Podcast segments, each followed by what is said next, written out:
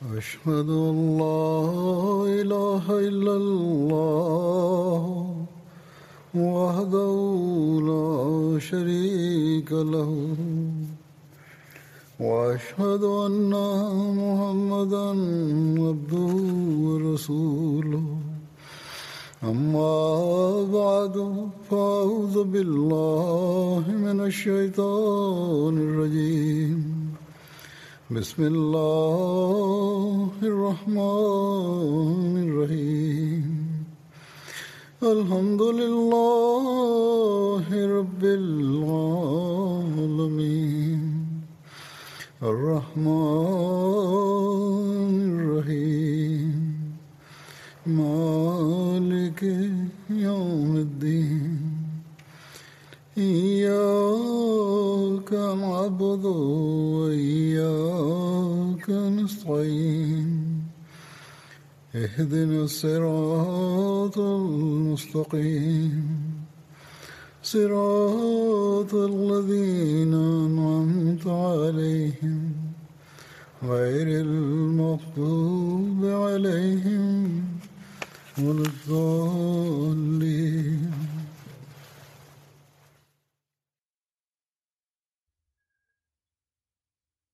After reciting the Tashahud, Ta'awuz and Surah Al-Fatiha, Hazrat Khalifatul Masih V, Ayyadahullah Ta'ala binasrihil Aziz stated, I will mention those expeditions in which Hazrat Usman radiallahu ta'ala took part.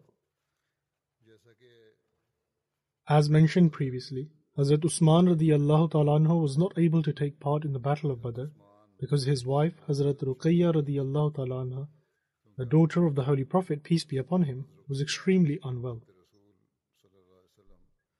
And owing to this, the Holy Prophet, peace be upon him, instructed Hazrat Usman to remain behind in Medina in order to look after her, but he considered Hazrat Usman anhu among those who participated in the battle. For this reason, he also gave him provisions from the spoils of war of the same value as those who participated in the battle.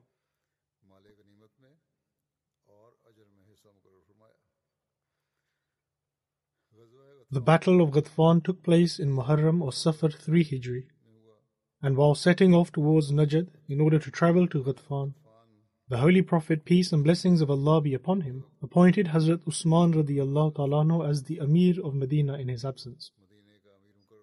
Therefore, in this respect, he was not able to partake in this expedition either. With regards to the details of this expedition, Hazrat Mirza Bashir Ahmad Sahib radiallahu ta'ala states that upon the proposal of a renowned warrior from among themselves named Dosur bin Haris, the people of the Banu Salba and Banu Maharib which were tribes of the Banu Ghatfan, began to assemble in a place called Zi Amr, situated in Najd, with the intention of launching a sudden attack upon Medina. However, since the Holy Prophet, peace and blessings of Allah be upon him, would keep a constant watch on the movements of his enemies, he was able to receive timely intelligence as to the deadly motives of these tribes.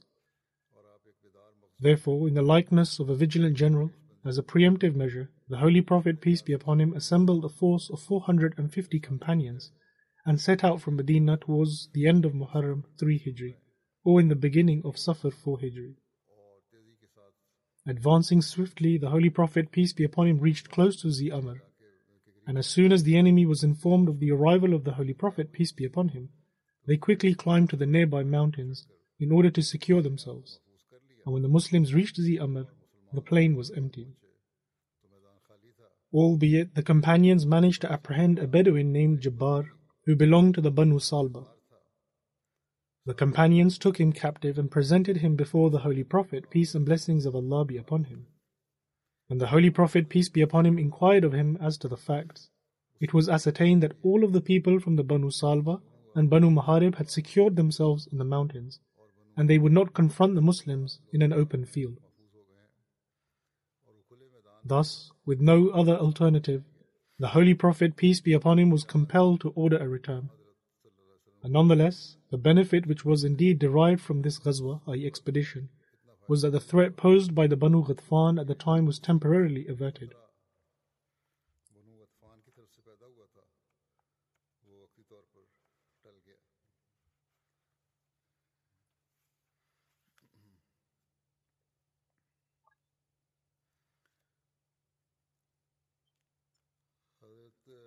The Battle of Uhud took place in Shawwal 3 Hijri. Hazrat Usman radiallahu ta'ala took part in the Battle of Uhud. He did not take part in the previous two battles, but Hazrat Usman radiallahu did take part in the Battle of Uhud. And during the battle, there was a group of companions who, owing to the sudden attack by the disbelievers, and upon learning about the news of the Holy Prophet, peace be upon him, supposed martyrdom, they became scattered. And there came a time when there were only a group of twelve companions around the Holy Prophet, peace and blessings of Allah be upon him. Hazrat Usman radiallahu ta'ala was among the former of these groups. When the Muslims saw that they had overpowered the army of the disbelievers, they began gathering the spoils of war. And the Holy Prophet, peace be upon him, had appointed fifty archers and ordered them not to leave their positions. But when they had gained victory, they left their positions, even though the Holy Prophet, peace and blessings of Allah be upon him, had strictly ordered them not to leave their positions. Khalid bin Walid, who had not yet become a Muslim, saw all of this and immediately launched an attack on the Muslims from that same position. This attack was so sudden and unexpected, and also so severe, that the Muslims were forced to disperse. Hazrat Usman radiallahu ta'ala anhu's name is also mentioned among those companions who dispersed.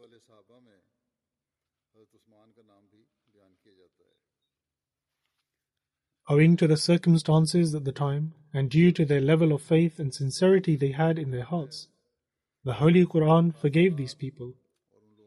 And thus, in this regard, Allah the Almighty states, إن الذين تولوا منكم يوم التقى الجمعان إنما استزلهم الشيطان ببعض ما كسبوا ولقد عفى الله عنهم إن الله غفور حليم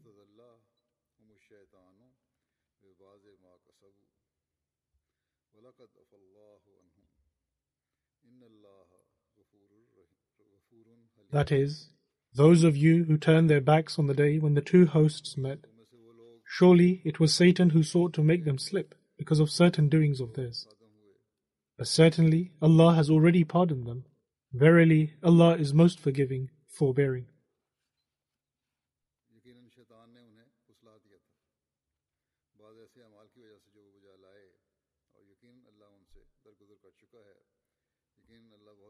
Then, whilst mentioning the condition of the Muslims during this battle, Hazrat Mirza Bashir Ahmad Sahib radiyallahu ta'ala anhu mentions in Sirat Khatamun Nabiyyin.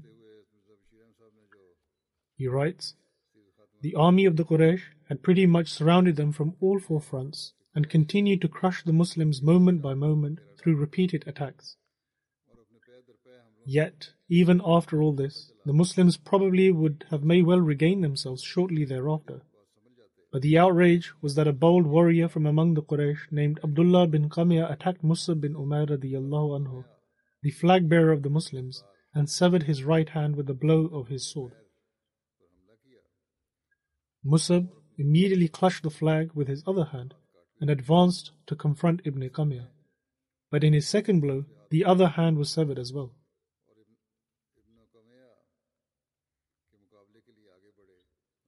Upon this, Musab joined both of his severed hands together in an endeavor to keep the Islamic flag from falling, and held it to his chest, upon which Ibn Qamiya struck him a third time, and this time Musab was martyred and fell to the ground.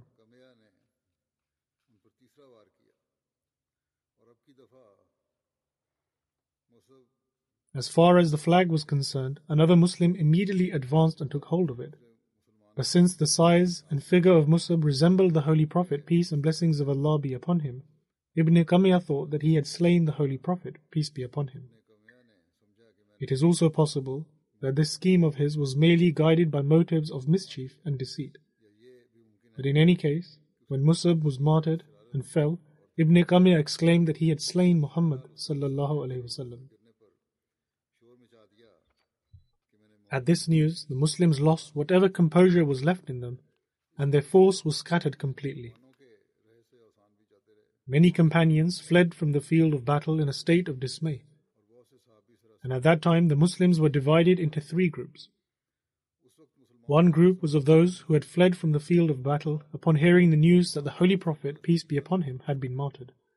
But this group was the smallest of all, or rather it is said that they had dispersed out of dismay. And this included Hazrat Usman bin Affan radiallahu ta'ala as well.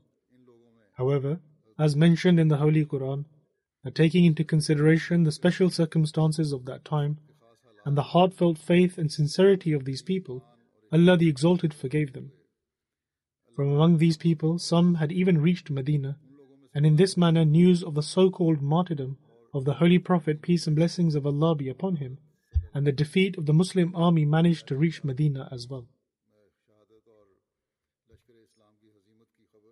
And as a result, a state of lamentation broke out in Medina, and the Muslim men, women, both young and old, all came out of the city in a state of immense dismay and set out towards Uhud. Some of them made haste to the field of battle and plunged into the enemy ranks in the name of Allah. And the second group consisted of such people who had not fled, but upon hearing the news of the martyrdom of the Holy Prophet, peace and blessings of Allah be upon him, had either lost determination or felt that now it was useless to fight. Hence, they had moved to one side of the battlefield and sat down with their heads hanging low and the third group was of those who continued to fight on without fail. Among them, some consisted of those people who were gathered around the Holy Prophet, peace and blessings of Allah be upon him, and were exhibiting unprecedented feats of valor, and most of them were fighting in the field of battle scattered apart from one another. As these people and those from the second group continued to discover that the Holy Prophet, peace be upon him, was alive, these people would continue to fight and close in around the Holy Prophet, peace be upon him, in the likeness of those possessed by madness. The state of war at the time was such that the army of the Quraysh would push forward from all four fronts in the likeness of ferocious ocean waves. A rain of arrows and stones was falling upon them in the battlefield from all directions. Upon witnessing this state of danger, these devotees surrounded the perimeter of the Holy Prophet, peace and blessings of Allah be upon him, and shielded his blessed body with their own.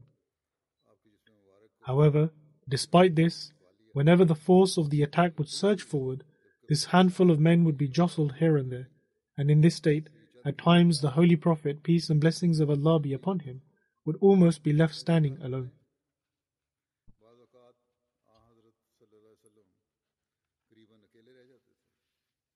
In any case, it states that upon hearing the news of the Holy Prophet, peace and blessings of Allah be upon him's martyrdom, Hazrat Usman radiallahu ta'ala left the battlefield perhaps out of dismay and sorrow or for some other reason.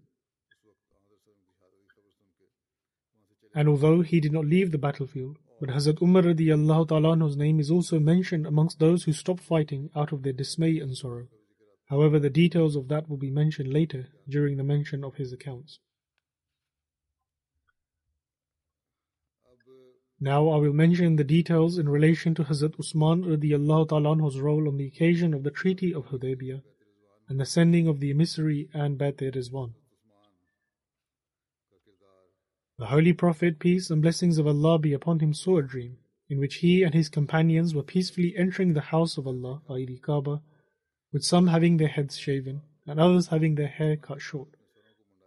And so, in light of this dream, in the month of Zulqa'dah 6 Hijri, the Holy Prophet, peace and blessings of Allah be upon him, left Medina along with 1,400 companions of his with the intention to perform the Umrah.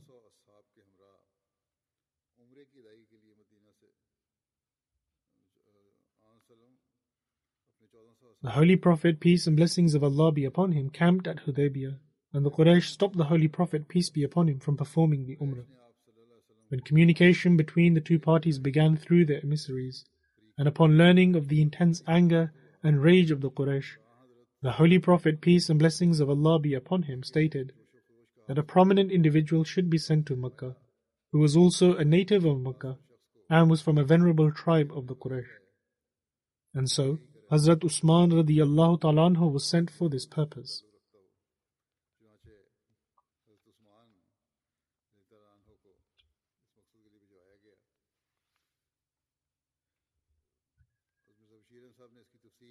Regarding this, I shall relate some of the details Hazrat Mirza Bashir Ahmad Sahib radiyallahu ta'ala has written. He writes, The Holy Prophet, peace and blessings of Allah be upon him, saw a dream that he was performing the tawaf of the Baytullah along with his companions, i.e., performing circuits around the house of Allah, i.e., the Kaaba. At that time, the month of Dhul was near, which even in the era of Jahiliyyah, i.e., the era of ignorance, prior to the advent of Islam, was considered to be amongst the four blessed months, wherein all forms of war and conflict was prohibited. On the one hand, the Holy Prophet, peace be upon him, saw this dream, and on the other, the time was also such that the course of war would come to a halt and peace and safety would prevail throughout the whole of Arabia. And although these were not the days of Hajj, and until now Hajj in Islam had not been officially ordained either, but Tawaf could be performed around the Kaaba at any time. Therefore, upon seeing this dream, the Holy Prophet, peace and blessings of Allah be upon him, instructed his companions to prepare for Umrah. And on this occasion, the Holy Prophet, peace and blessings of Allah be upon him, also announced to the companions that since this journey was free from any intentions of violent confrontation, rather it was merely for the purpose of performing peaceful religious worship, therefore the Muslims should not take their weapons along with them. Albeit, as per the custom of Arabia, swords could be kept in their sheaths in the manner of a wayfarer.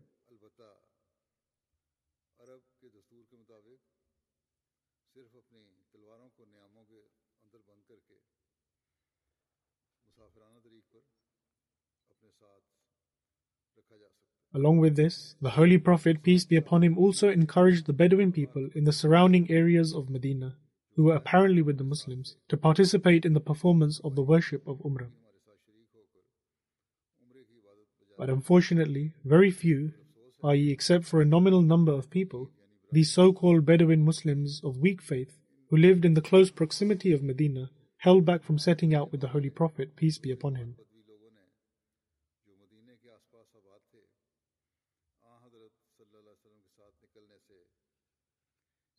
It was their idea that although the Muslims had no other intention than that of Umrah, but the Quraysh would stop the Muslims either way, and so a state of confrontation would arise. Furthermore, they thought that since this confrontation would erupt close to Mecca and far from Medina, for this reason no Muslim would be able to return alive. Therefore, they became fearful and did not partake in this journey.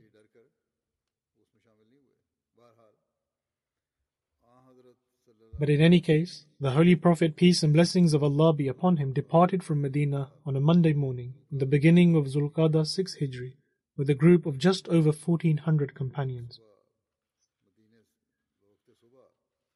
During this journey, Hazrat Umm Salma radiallahu ta'ala anha, the honorable wife of the Holy Prophet, peace be upon him, rode alongside the Holy Prophet, peace be upon him.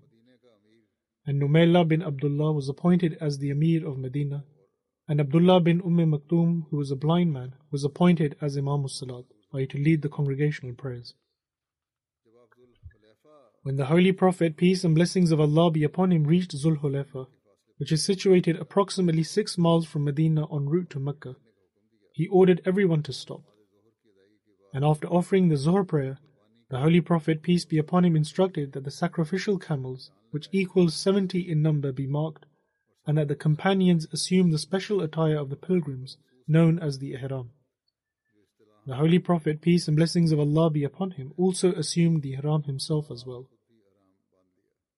And then, in order to ensure that the Quraysh were not up to any mischief, the Holy Prophet, peace and blessings of Allah be upon him, sent ahead a messenger named Busr bin Sufyan from the Khuzaa tribe, who lived near Mecca and slowly proceeded towards Mecca.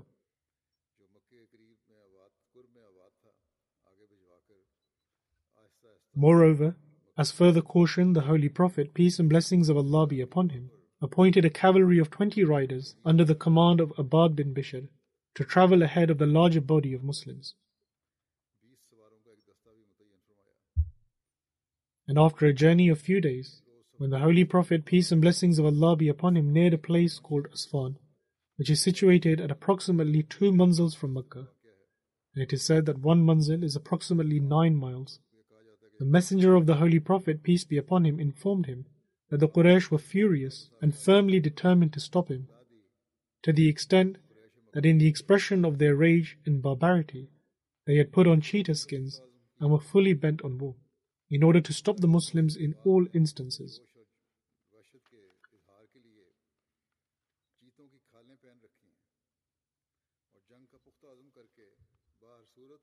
It was also ascertained that the Quraysh had sent forth a cavalry unit of a few daring riders under the command of Khalid bin Walid, who had not yet become Muslim.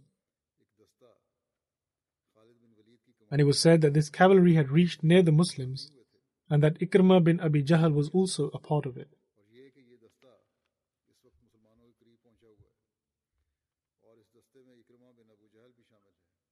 When the Holy Prophet, peace and blessings of Allah be upon him, heard this news, he instructed the companions to divert from the known route to Mecca and proceed from the right in order to prevent conflict.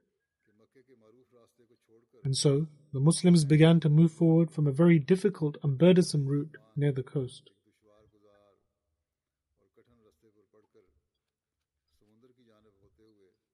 Following this new route, when the Holy Prophet, peace and blessings of Allah be upon him, neared Hudaybiyah, which is one day's journey, i.e., only nine miles from Mecca, and the valley of Mecca starts from the pass of Hudaybiyah, the camel of the Holy Prophet, peace be upon him, which was known by the name of Al Quswa, and had accompanied the Holy Prophet, peace be upon him, in many ghazwat, i.e., expeditions, suddenly stretched out her feet and sat down.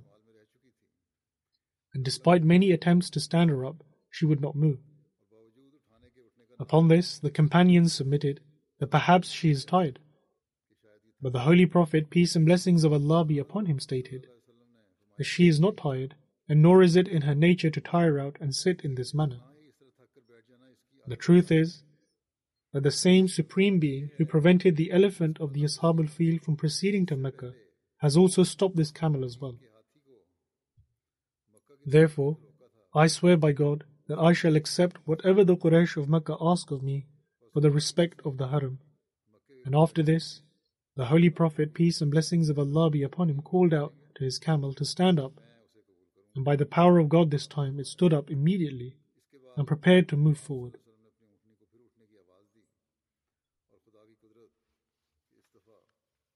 Upon this, the Holy Prophet, peace and blessings of Allah be upon him, took her to the far corner of the valley of Hudaybiyah, and settling her near a water well, he dismounted his camel. It is here that upon the instruction of the Holy Prophet, peace be upon him, the companions set up camp.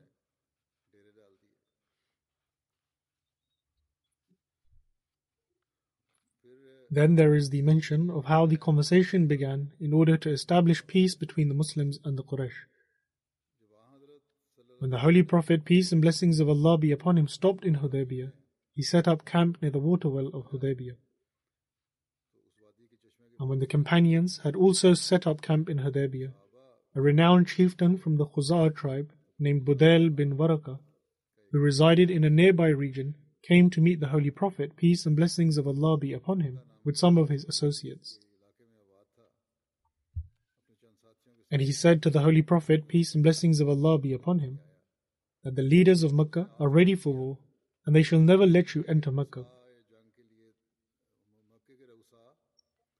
Upon this, the Holy Prophet, peace and blessings of Allah be upon him, responded, that we have not come with the intention of war.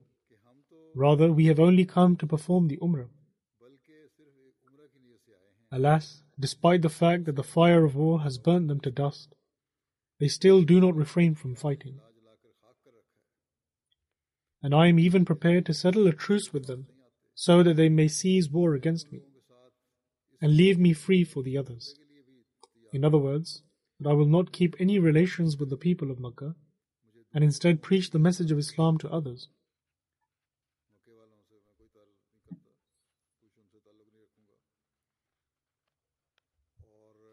The Holy Prophet, peace and blessings of Allah be upon him, then further stated that if, however, they reject this proposal of mine and insist on keeping the fire of war aflame, then I also swear by his name in whose hand is my life that I shall not retreat from this battle until I die in this cause or God gives me victory. And if I am faced with defeat in this battle, then so ends the story. But if Allah the Almighty grants me victory, and the religion that I have brought is given dominance, then the people of Makkah should not hesitate in believing in me.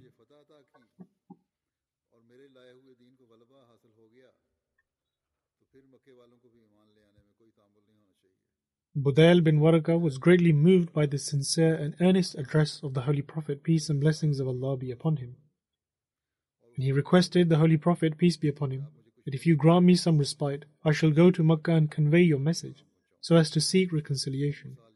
The Holy Prophet, peace be upon him, permitted him to do so, and Budail set out to Makkah with a few of his associates.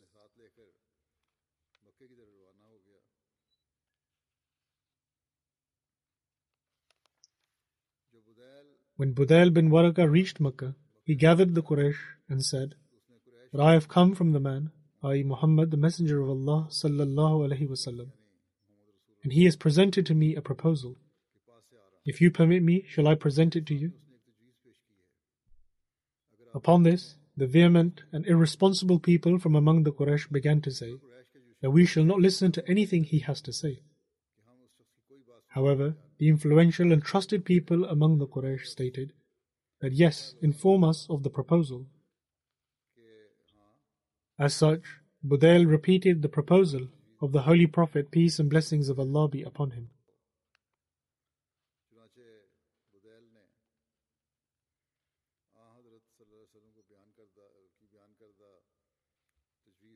Upon this, a man named Urwa bin Mas'ud, who was a very influential chieftain of the tribe of Saqif and was present in Mecca at the time, stood up.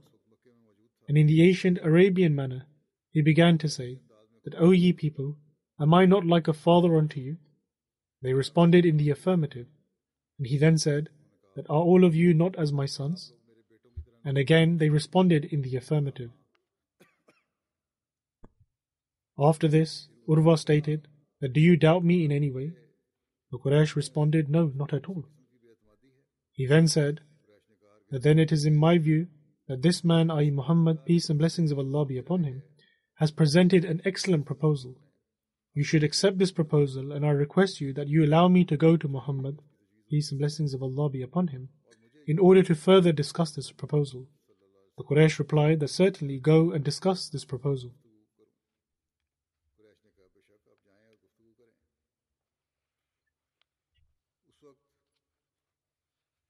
And when he arrived in the gathering of the Holy Prophet, peace and blessings of Allah be upon him, he witnessed a truly inspiring scene. Urwa presented himself before the Holy Prophet, peace be upon him, and began to have a discussion with him. The Holy Prophet, peace and blessings of Allah be upon him, reiterated the same address which he had previously given to Budail bin Warqa. In principle, Urwa was at accord with the viewpoint of the Holy Prophet, peace be upon him, but he wanted to fulfill his duty as an ambassador of the Quraysh, and in order to secure as many rights as possible in favor of the Quraysh. Thus, concluding his discussions with the Holy Prophet, peace be upon him, Urwa returned to the Quraysh, and as soon as he reached them, he said to the Quraysh, O ye people, I have travelled far and wide, and I have been to the royal courts of many a king, and have been presented before the Caesar and Chosroes and Najashi as a representative. But by God, the manner in which I have seen the companions of Muhammad sallallahu honor him, I have seen nowhere else. He then related the entire experience which he had witnessed in the assembly of the Holy Prophet, peace be upon him. And at the end he said, Once again, I suggest that the proposal of Muhammad, peace and blessings of Allah be upon him, is a just one, and we should accept it.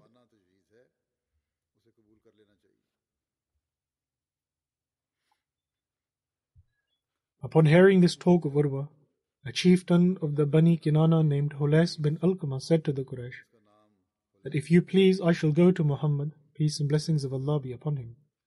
They replied that certainly go. And so this man came to Hudaybiyah. And when the Holy Prophet, peace and blessings of Allah be upon him, noticed him coming from afar, he said to the companions that this man who comes towards us belongs to such a tribe as are pleased with the scenes of sacrifice. So quickly gather and bring forth your sacrificial animals, so that he may see why we have come. Therefore, the companions brought their animals of sacrifice, and loudly chanting takbir, i.e. glorifying Allah the Almighty, gathered them before him.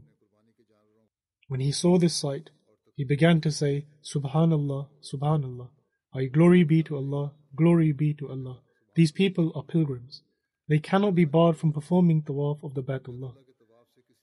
As such, he quickly returned to the Quraysh and began to say that I have seen that the Muslims have placed garlands of sacrifice around the necks of their animals, and they have been marked for sacrifice. Therefore, it is not at all appropriate to stop them from performing the tawaf of the Kaaba.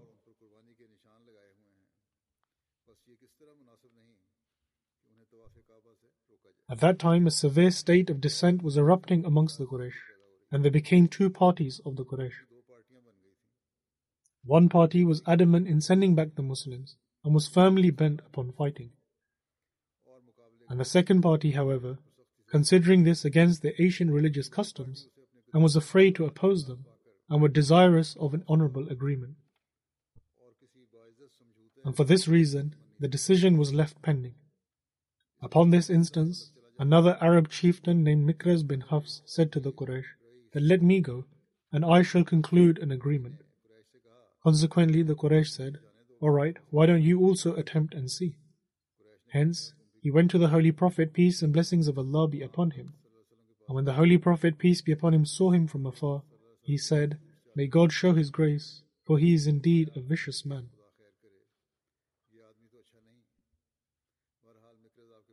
In any case, Mikraz came to the Holy Prophet, peace be upon him, and began to talk. However, he was still speaking when a renowned chieftain of the Quraysh named Suhail bin Amr came before the Holy Prophet, peace be upon him. Perhaps in their anxiety, the Quraysh had sent him without waiting for the return of Mikraz. Upon noticing the arrival of Suhail, the Holy Prophet, peace and blessings of Allah be upon him, said, Here comes Suhail. If God wills, now the matter shall become easy for us.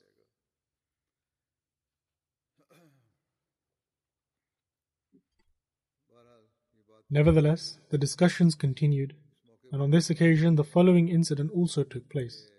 When the ambassadors of the Quraysh began to come one after another, the Holy Prophet, peace be upon him, felt that a wise person on his behalf should also go to the Quraysh, who would be able to present the viewpoint of the Muslims sympathetically and with wisdom.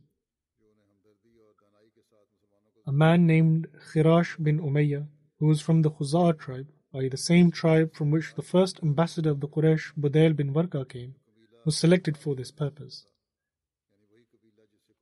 For this mission, the Holy Prophet, peace and blessings of Allah be upon him, granted Khirash his own camel for transport.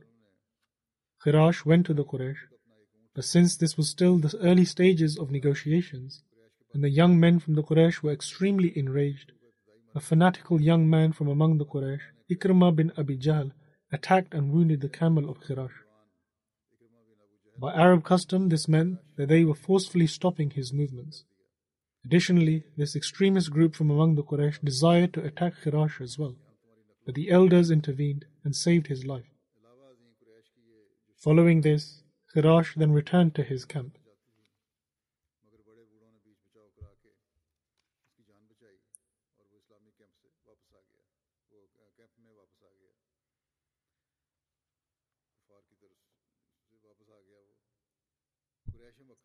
However, the Quraysh of Mecca did not suffice at this.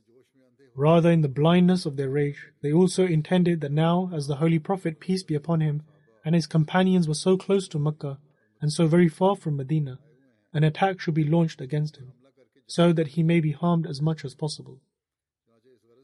For this purpose, they dispatched a party of about 40 to 50 men towards Hudaybiyah, and in the veil of negotiations, these people were instructed to circle the Muslim camp and, whenever possible, continue injuring the Muslims. As a matter of fact, from some narrations it is even ascertained that these people were 80 in number, and on this occasion they even conspired to assassinate the Holy Prophet, peace and blessings of Allah be upon him.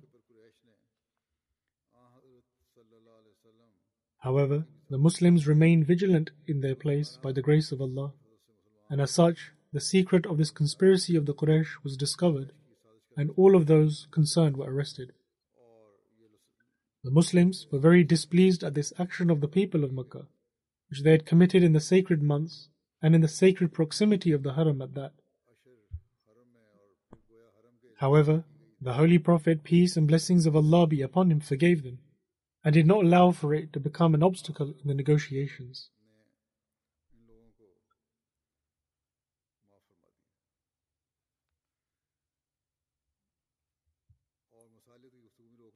The Holy Quran has also mentioned this action of the people of Makkah. It states, وهو الذي كف أيديهم عنكم وأيديكم عنهم ببطن مكة من بعد أن أسفركم عليهم وكان الله بما تعملون بصيرا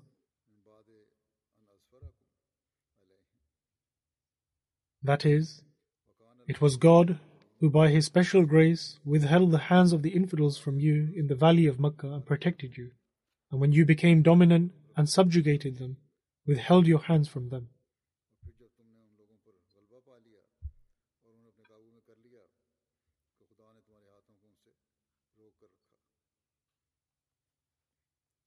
In any case, in light of the circumstances and the background to the event, when we observe the Holy Prophet, peace be upon him, continuously displaying utmost patience and steadfastness, and his efforts to establish peace, indeed we find that his example of patience and seeking to establish peace is unparalleled.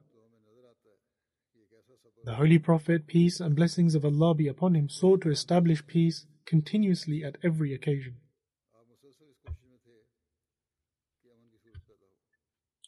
Hazrat Mirza Bashir Ahmad Sahib further writes The Holy Prophet, peace be upon him, saw the mischief of the Quraysh and also heard of the state of anger and rage prevalent among the people of Makkah from Khirash bin Umayyah. Therefore, in order to cool the Quraysh and bring them aright, the Holy Prophet, peace be upon him, intended to send a prominent individual to Makkah who was from among themselves and was from a venerable tribe of the Quraysh. In other words, despite all this, the Holy Prophet, peace be upon him, did not give up his efforts for peace and he took the risk of sending another ambassador. Therefore, the Holy Prophet, peace be upon him, said to Hazrat Umar bin al-Khattab radiyallahu ta'ala that it would be best that you go to Mecca and fulfill the responsibility of an ambassador on behalf of the Muslims. Hazrat Umar radiyallahu ta'ala submitted, O Messenger of Allah, you know that the people of Mecca are increasing in their enmity towards me and at this time there is no prominent person from my tribe present in Makkah who possesses influence over the people of Makkah. For this reason, it is my view that in order to ease the road to success, Usman bin Affan radiallahu ta'ala be chosen to offer this service, whose tribe, the Banu Umayyah, are presently very powerful. Furthermore, the people of Makkah cannot dare to act wickedly against Usman, and these are great prospects of success. The Holy Prophet, peace and blessings of Allah be upon him, was pleased by this proposal and instructed Hazrat Usman radiallahu ta'ala to go to Mecca and informed the Quraysh of the peaceful designs of the Muslims and their intent to perform Umrah. The Holy Prophet, peace be upon him, also gave Hazrat Usman a personal letter which was addressed to the chieftains of the Quraysh. In this letter, the Holy Prophet, peace be upon him, had expounded the purpose of his journey and assured the Quraysh that their purpose was merely the observance of a worship and that they would peacefully perform the Umrah and return thereafter. The Holy Prophet, peace and blessings of Allah be upon him, also said to Hazrat Usman radiallahu ta'ala anhu that try to meet the weaker Muslims in Makkah as well and lift their spirits and tell them to show a little more patience, for God is soon to open the door of success upon us.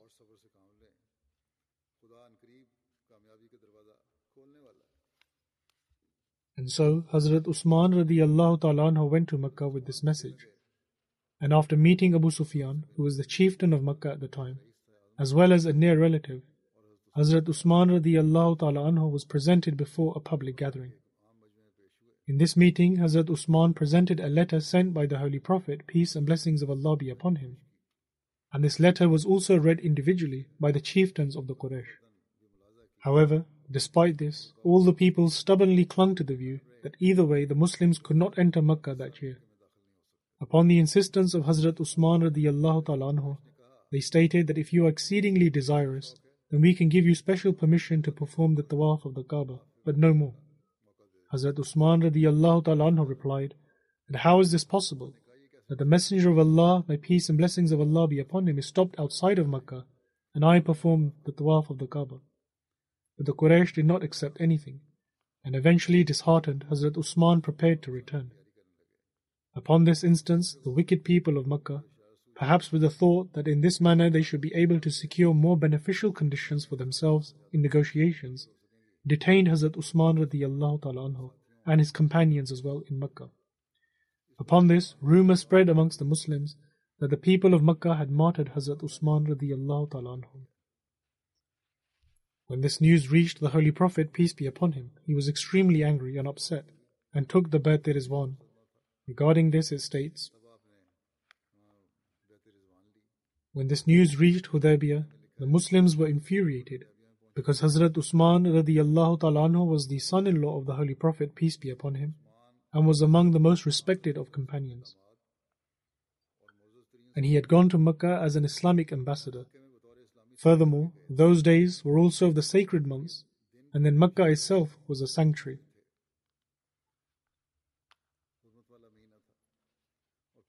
Following this, the Holy Prophet, peace and blessings of Allah be upon him, immediately made an announcement and gathered his companions beneath an acacia tree.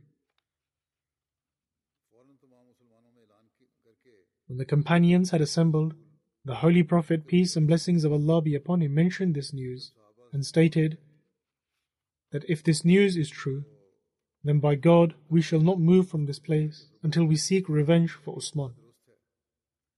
The Holy Prophet, peace be upon him, then stated to the companions that come and place your hand on my hand, which is the Islamic way of that, and take an oath that none of you shall show his back and will sacrifice his life in need be, but shall not retreat from this place.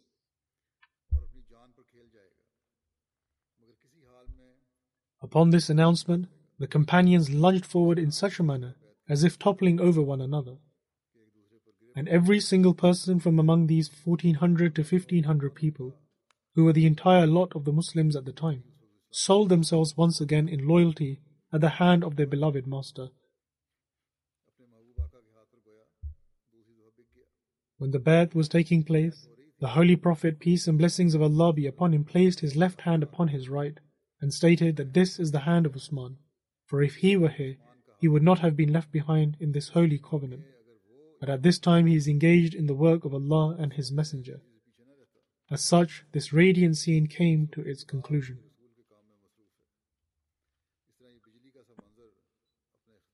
In Islamic history, this Bayt is known as the Bayt Rizwan, i.e., that Bayt wherein the Muslims acquired the reward of God's complete pleasure. The Holy Quran has also especially mentioned this Bayt. It states, لقد رضي الله عن المؤمنين إذ يبايعونك تحت الشجرة فعلم ما في قلوبهم فأنزل السكينة عليهم وأصابهم فتحا قريبا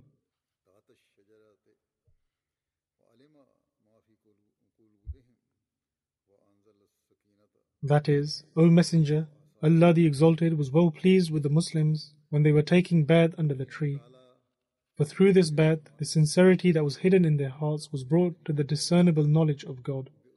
So God revealed tranquility upon their hearts and rewarded them with a near victory at hand. The companions would also refer to this Bayt with great pride and love, and many of them would often tell those who came later that you consider the conquest of Mecca to be the victory, but we consider the Bayt Rizwan to be the actual victory. There is no doubt that along with its details, the Bayt was a magnificently great victory, not only because it opened the door to future victories, but also because the spirit of sacrifice in Islam, which was the central point of the religion of Muhammad, peace and blessings of Allah be upon him, was manifested in a most magnificent manner.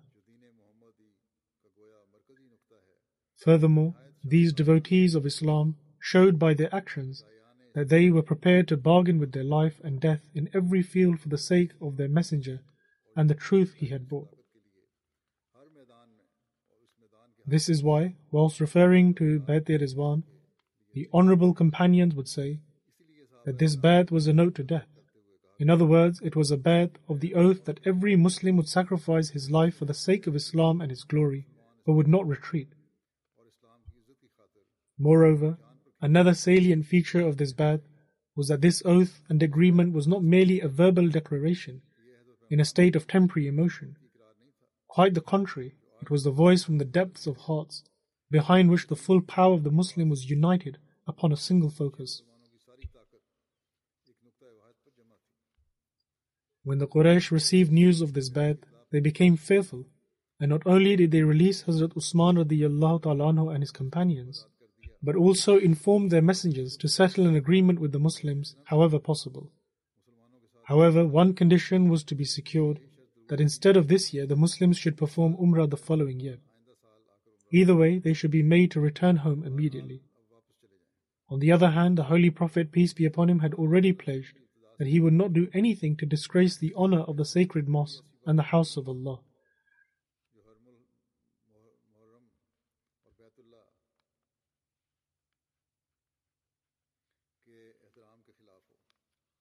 Moreover, since Allah the Almighty had already given him the glad tidings that the negotiations to take place with the Quraysh at this time were about to become the basis of future success.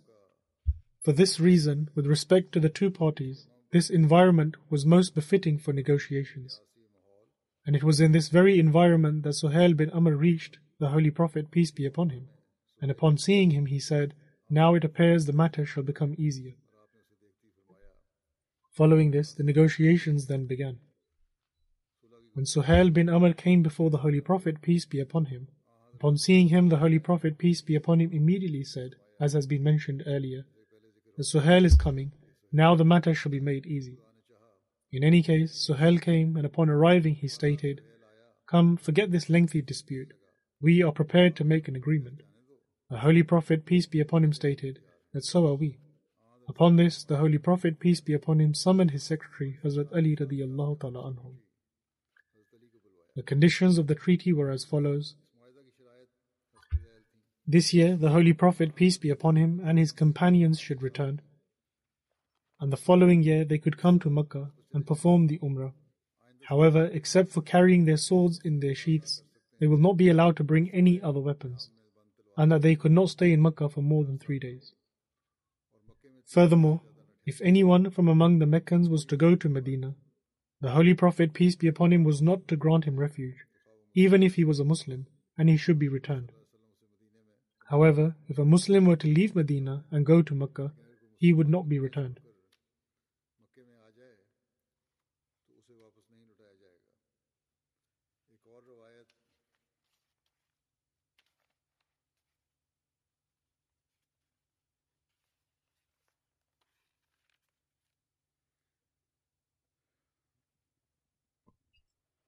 And according to another narration, it stated that if someone from among the Meccans were to go to Medina without the permission from his guardian, then he should be returned.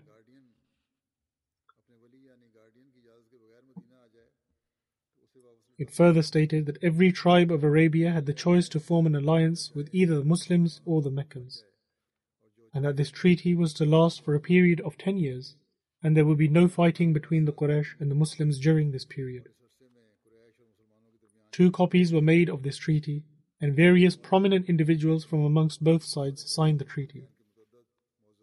Those who signed the treaty from amongst the Muslims were Hazrat Abu Bakr, Hazrat Usman, who had arrived back from Makkah by then, i.e., the disbelievers had let him go, and therefore he also signed on the treaty.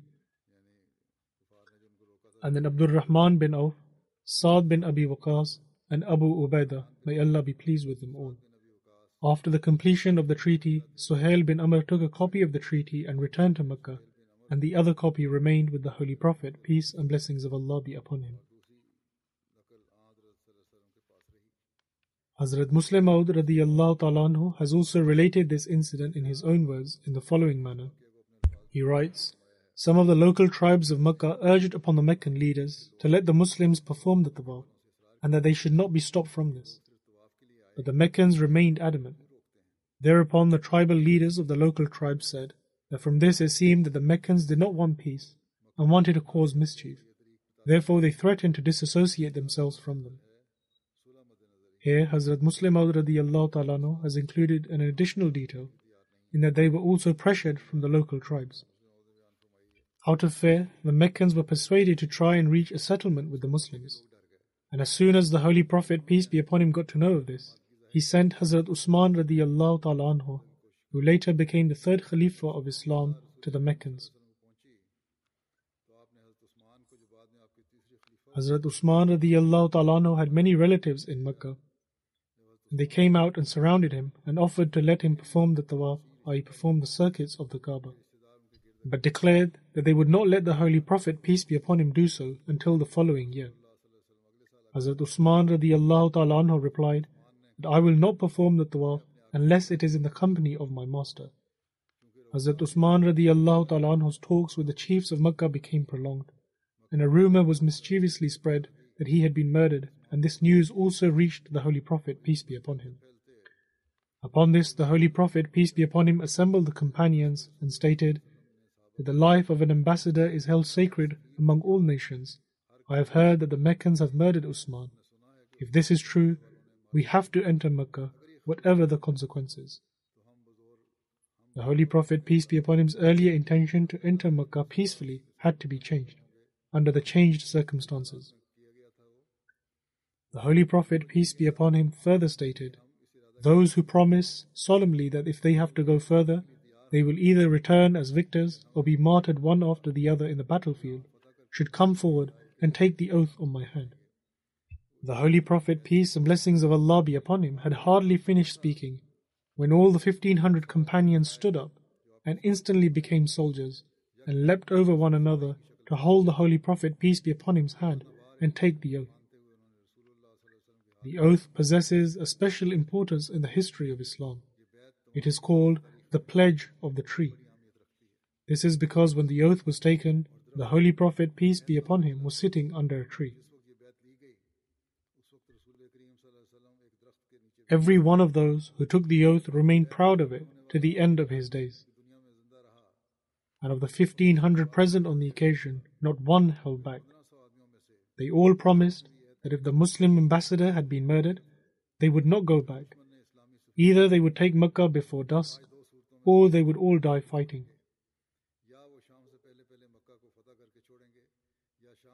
The taking of the oath was not over when Hazrat Usman radiallahu ta'ala returned, and he reported that the Meccans did not agree to let the Muslims perform the tawaf until the following year.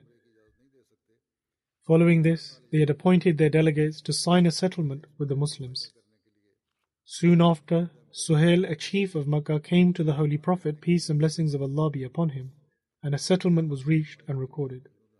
The accounts from the life of Hazrat Usman radiallahu ta'ala will continue to be related, inshallah. And I would like to draw attention towards prayers once again, especially for the conditions in Pakistan. The Ahmadis are not even safe within the four walls of their own homes and in their own places. The police arrive wherever the Maulvis, i.e., the clerics, tell them to go. There are certain good natured policemen who say that their sympathies are with the Ahmadis, but there is nothing they can do because they are pressured in acting in such a manner as they have been instructed by their superiors.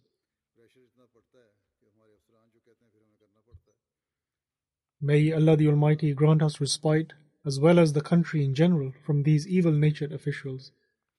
And may Allah the Almighty enable every Ahmadi to live freely and safely in their own homeland.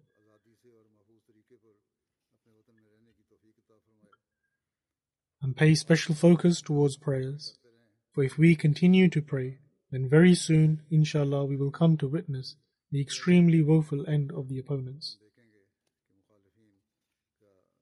May Allah the Almighty grant us the ability to continue to pray and grant acceptance to our supplications.